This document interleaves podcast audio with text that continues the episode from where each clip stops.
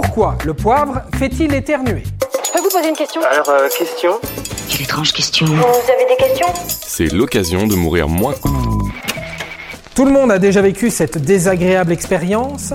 Vous reniflez un tout petit peu de poivre et là, vous partez dans une crise d'éternuement difficile à contrôler. Mais pourquoi le poivre fait...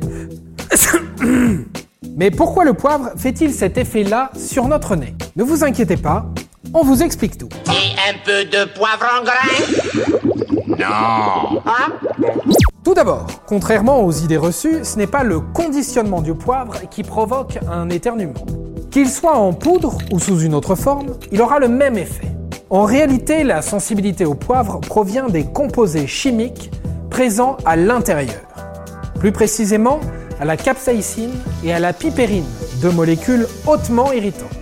La capsaïcine, c'est une composante active du poivre, mais aussi des piments. Or, elle a la faculté d'activer les récepteurs sensoriels de la bouche et du nez, et par là même les neurones sensoriels. En résulte une sensation d'irritation et de brûlure indésirable que l'organisme va tenter de contrer. Pour cela, il va donc déclencher un moyen de défense naturel, l'éternuement.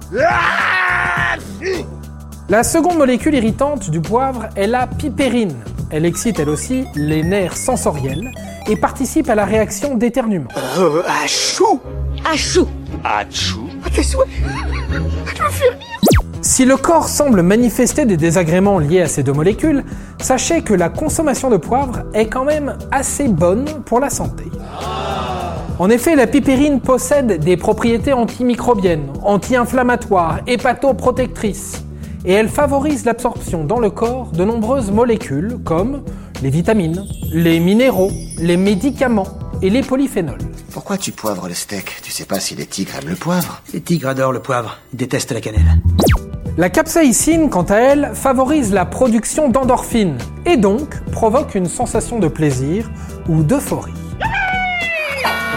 Et voilà, maintenant vous savez tout. Au revoir, messieurs, dames. C'est ça la puissance intellectuelle. Sapristi Avant de partir, attends, j'ai un truc à te dire. Viens découvrir notre podcast sexo, S'exposer. Deux minutes pour tout savoir sur la sexualité masculine.